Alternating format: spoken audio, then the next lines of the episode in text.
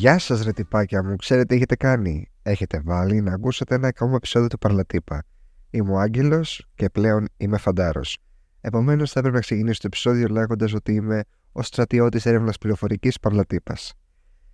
Βρίσκομαι μετά από αρκετό καιρό εδώ πέρα και έχω γραφεί αυτό το επεισόδιο για να το ανεβάσω. Είναι το δέκατο επεισόδιο, φτάσαμε και επισήμως τα 10 επεισόδια και τυχαίνει σήμερα που ανεβαίνει αυτό το επεισόδιο, το δέκατο επεισόδιο, να κλείνει και αυτό το podcast 6 μήνες ζωής. 6 μήνες οι οποίοι ήταν ενδιαφέροντες, με άλλαξαν, με έκαναν να σκεφτώ και να προσπαθώ να αποτυπώσω με το δικό μου τρόπο τις σκέψεις μου σε αυτό εδώ το, το project που ξεκίνησα και το αγάπησα και από ό,τι φαίνεται το αγαπήσατε κι εσείς. Ε, επειδή αυτό το podcast μεγαλώνει, οριμάζει, έχει φτάσει τα 10 επεισόδια, κοντεύει την εφηβεία του, ε, σιγά σιγά θα θέλω να γίνει λίγο πιο σοβαρό, αλλά όχι με την έννοια, με την οπτική που είχαμε δει σε προηγούμενα επεισόδια σχολιάζοντας την επικαιρότητα, αλλά με την έννοια ότι θα ήθελα να εξωτερικεύσω λιγάκι εγώ κάποιες άλλες πτυχές του εαυτού μου, του άγγελου, όχι του παρλατύπα, και να γίνει λιγάκι ο ίδιος ο παρλατύπας, η περσόνα αυτή που έχω δημιουργήσει, ε, να γίνει λίγο πιο πολύπλευρος. Και νομίζω πως αυτό το επεισόδιο είναι το ιδανικό επεισόδιο για να μπορέσω ρε παιδί μου να πω κάποια πράγματα παραπάνω που θα είναι πιο πολύ από τη μεριά του εαυτού μου, του άγγελου και να τις προσαρμόσω στα επίπεδα του παρλατύπα. Θα μιλήσω γενικά για τις ε, πρόσφατες εμπειρίες που έζησα αλλά και γενικά για τις σκέψεις μου πριν και κατά τη διάρκεια αυτών. Ουσιαστικά για τις, τις πρώτες μου εμπειρίες ως φαντάρος θα μιλήσω ε, μπήκα λοιπόν φαντάρος πριν από έναν μήνα περίπου και είναι κάτι το οποίο όπως όλοι ξέρουμε είναι υποχρεωτικό. Εγώ επειδή πλέον είμαι 26 και μισό είμαι αρκετά μεγάλος για να πάω φαντάρος, είναι γεγονός, μπήκα αρκετά μεγάλος και αυτό ουσιαστικά είχε ως αποτέλεσμα να είμαι πιο συνειδητοποιημένος για αυτή μου την εμπειρία και για αυτά που έζησα και πρόκειται να ζήσω. Είχα αναφέρει εγώ στο πρώτο επεισόδιο πως είμαι προγραμματιστής, έτσι. Και μέχρι και τα τέλη Οκτωβρίου δούλευα σε μια εταιρεία που εργαζόμουν τα τελευταία δύο μισή χρόνια ως προγραμματιστής. Ωστόσο, όσο δούλευα και γενικά για την καριέρα μου, έβλεπα ότι το να πάω φαντάρος είναι ένα εμπόδιο το οποίο με στεκόταν μπροστά μου σε πράγματα που θέλω να κάνω. Είτε ας πούμε ήταν ένα μεγαλύτερο βήμα στην καριέρα μου, είτε ήταν ένα μεταπτυχιακό, είτε οτιδήποτε.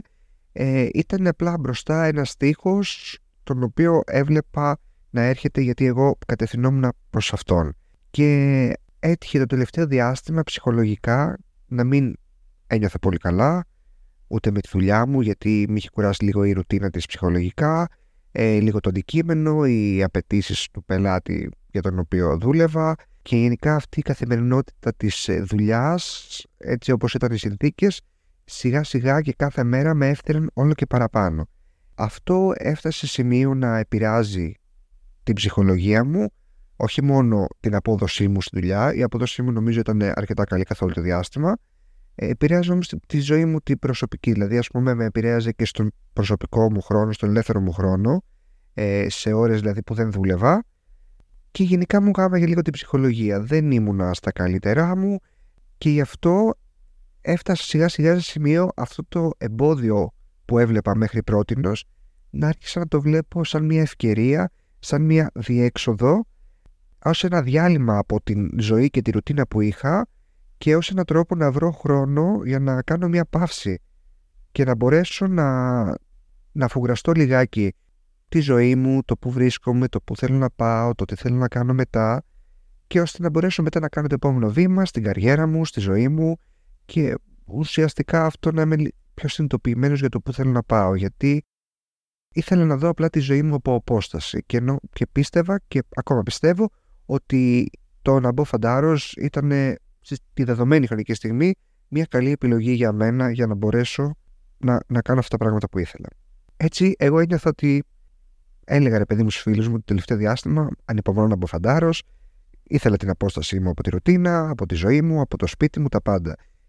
Είχα γίνει αρκετά σπιτόγατος τελευταία, με αποτέλεσμα να μην βγαίνω ιδιαίτερα από το σπίτι. Δηλαδή, ας πούμε, δούλευα, επειδή δούλευα για το σπίτι, το απόγευμα πάλι δεν έβγαινα από το σπίτι, επομένως περνούσα όλη μου τη μέρα συνήθως μέσα στους τέσσερις στίχους του σπιτιού μου, στους οποίους ένιωθα πάρα πολύ ασφάλεια και οτιδήποτε έξω από αυτό δεν, δεν με έκανε να νιώθω απολύτως ασφαλή. Και απλά πήγα, ας πούμε, εκεί πήγα φαντάρος, έζησα μια άλλη πραγματικότητα η οποία τη ζεις 24-7 όλη τη μέρα, κάθε μέρα, η οποία είναι διαφορετική και έντονη.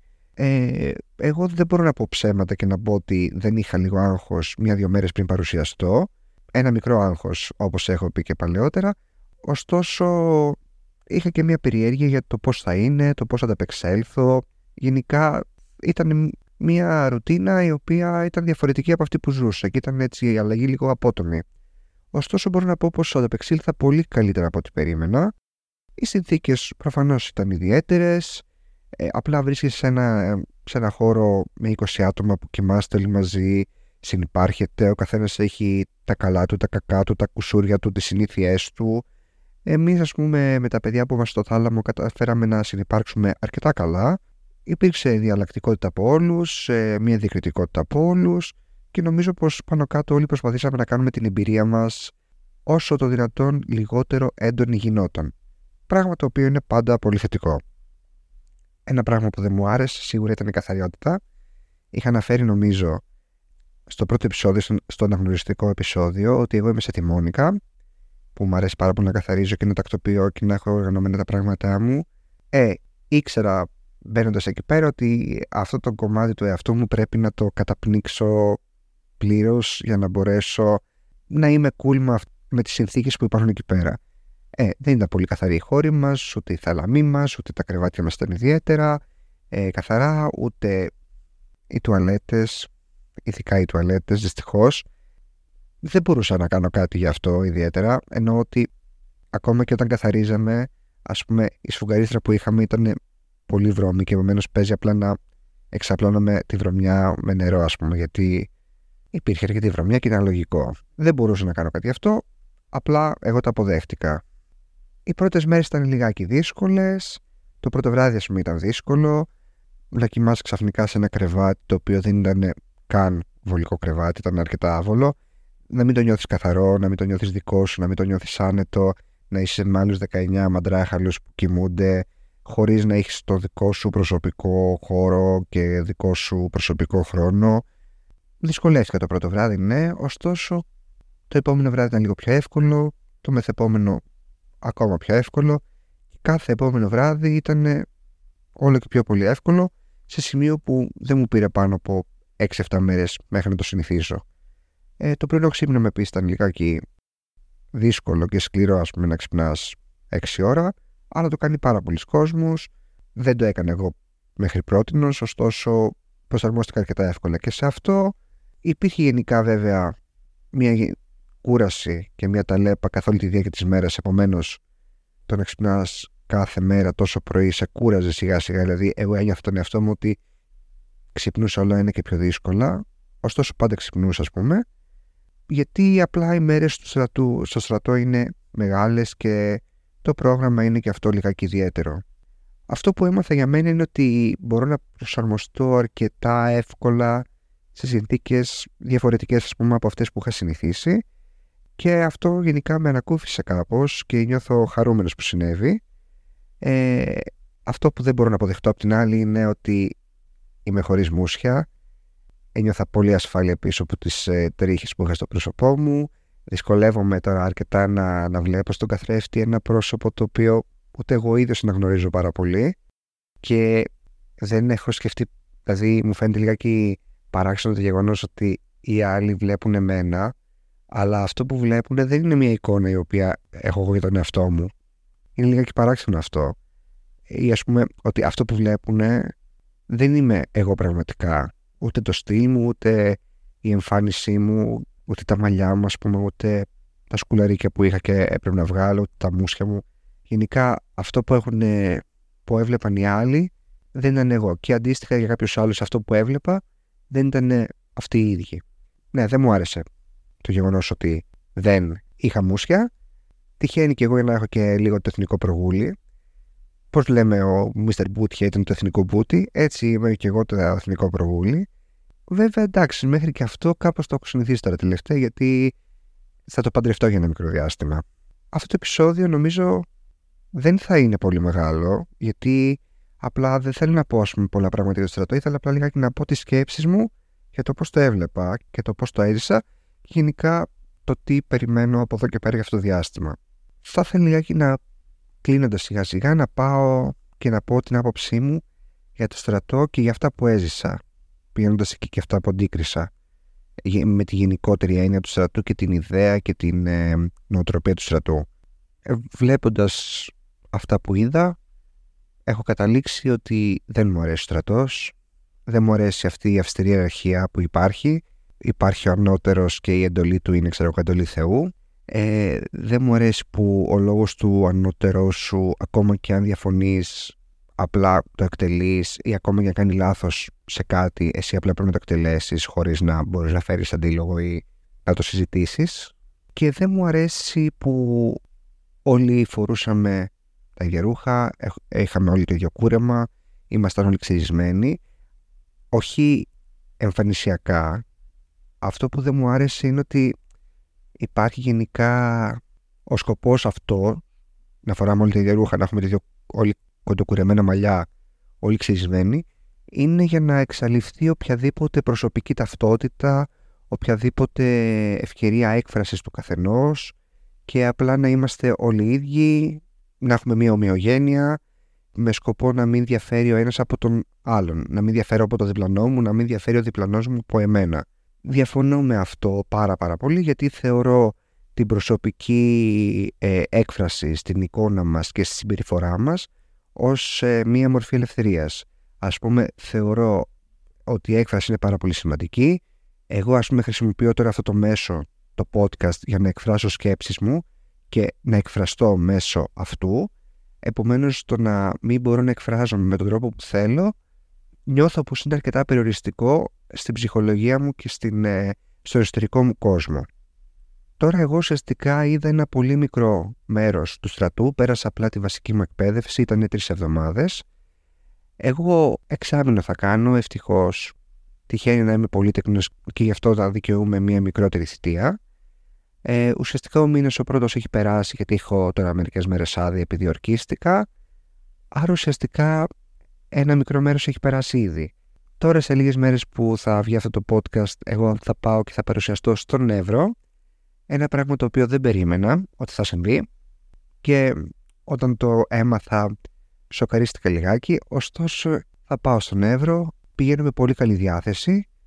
Πηγαίνω να ζήσω μια εμπειρία γιατί θέλοντας η θα τη ζήσω. Το θέμα είναι πώς θα είμαι εγώ μέσα σε αυτήν την εμπειρία. Δεν θέλω να είμαι ένας κομπάρσος που θα γκρινιάζει στη γωνία. Θέλω να το ζήσω με το πιο θετικό τρόπο. Θέλω να πάρω αυτό το χρόνο που μου δίνεται να σκεφτώ πράγματα για μένα, για τη ζωή μου, για τον εαυτό μου, για την καριέρα μου, ε, να επαναπροσδιορίσω καταστάσεις, να οριοθετήσω καταστάσεις και ουσιαστικά να, να δω τη ζωή μου από απόσταση για να μπορέσω μετά, επιστρέφοντας, να, να κατευθυνθώ προς το καλύτερο για μένα σημείο. Πηγαίνοντας τώρα σιγά σιγά προς την ευγνωμοσύνη του επεισοδίου, θα πω πως ε, αυτό που ήταν το πιο ωραίο κομμάτι σε αυτό που έζησα, ας πούμε, αυτό το διάστημα στη βασική μου εκπαίδευση, ήταν τα άτομα που γνωρίζεις.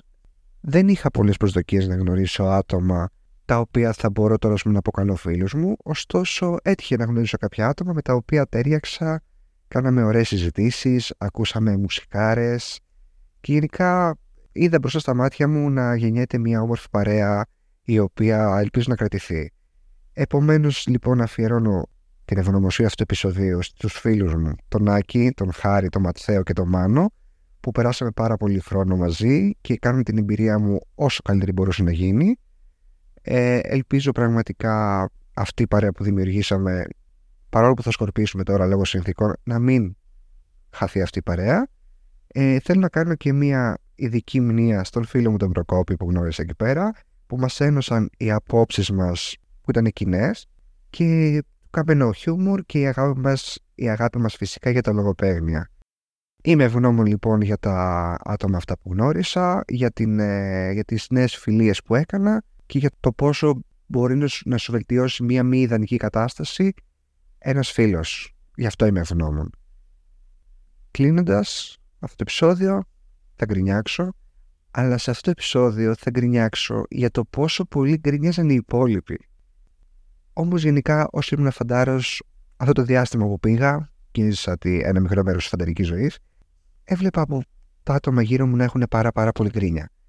Σχεδόν όλοι όσοι συναστρεφόμουν γκρίνιαξαν για το χύψη λόγο, που για την οργάνωση του στρατού που δεν ήταν και καλύτερη, για το φαγητό, για τον ύπνο, το πώς κοιμόμασταν, για το ότι βρισκόμαστε πούμε, στο στρατό εκείνη τη στιγμή χωρίς τη θέλησή μας, για το ότι κουραζόμαστε μέσα στη μέρα, για, για χίλια δύο πράγματα γενικά. Ξαναλέω πως όντως οι συνθήκες είναι ιδιαίτερες, δεν είναι ιδανικές, αλλά για το επόμενο διάστημα, θέλοντας και εμείς, θα είμαστε φαντάροι. Είναι κάτι που δεν θα αλλάξει, it is what it is.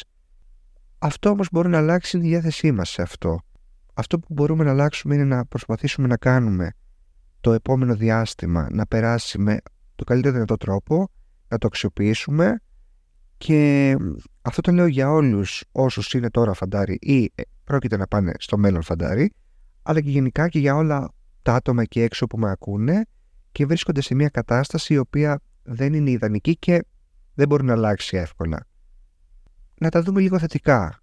Δηλαδή, λίγο μια αλλαγή στο mindset μας νομίζω μπορεί να φέρει μια μεγάλη αλλαγή ε, στο, στην πορεία και στο πώς αντιμετωπίζουμε τα πράγματα. Γενικά μια χρυσή συμβουλή που θα ήθελα να δώσω σε αυτό το podcast είναι χρυσή συμβουλή του Παρλατύπα.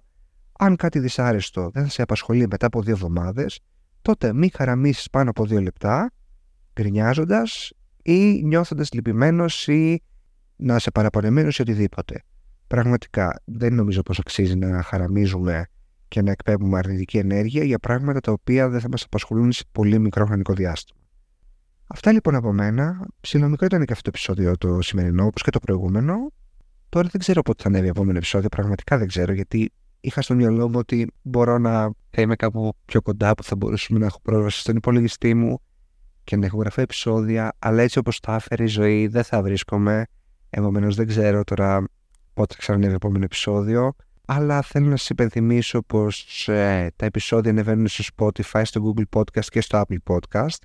Σήμερα που έχω γραφεί αυτό το επεισόδιο βγήκε το Spotify Wrapped που ουσιαστικά είναι αυτό που λένε ότι ε, για το 2023 άκουσες αυτά τα τραγούδια ή άκουσες αυτούς τους καλλιτέχνες ή αυτά τα podcast και ε, χάρηκα πάρα πάρα πολύ γιατί περίπου καμιά δεκαριά άτομα φίλοι μου μου έστειλαν ότι το podcast αυτό ήταν μέσα στα podcast που άκουσαν περισσότερο μέσα σε αυτό το έτος και με χαροποίησε πάρα πάρα πολύ γιατί ακούτε αρκετά το podcast μου όσοι το ακούτε και με χαροποιεί πάρα πολύ και μου δίνει δύναμη και έτσι αυτοπεποίθηση να συνεχίσω αυτό το εγχείρημα πιο δυνατός, καλύτερος, δρυμύτερος, με περισσότερες ιδέες και με περισσότερο υλικό.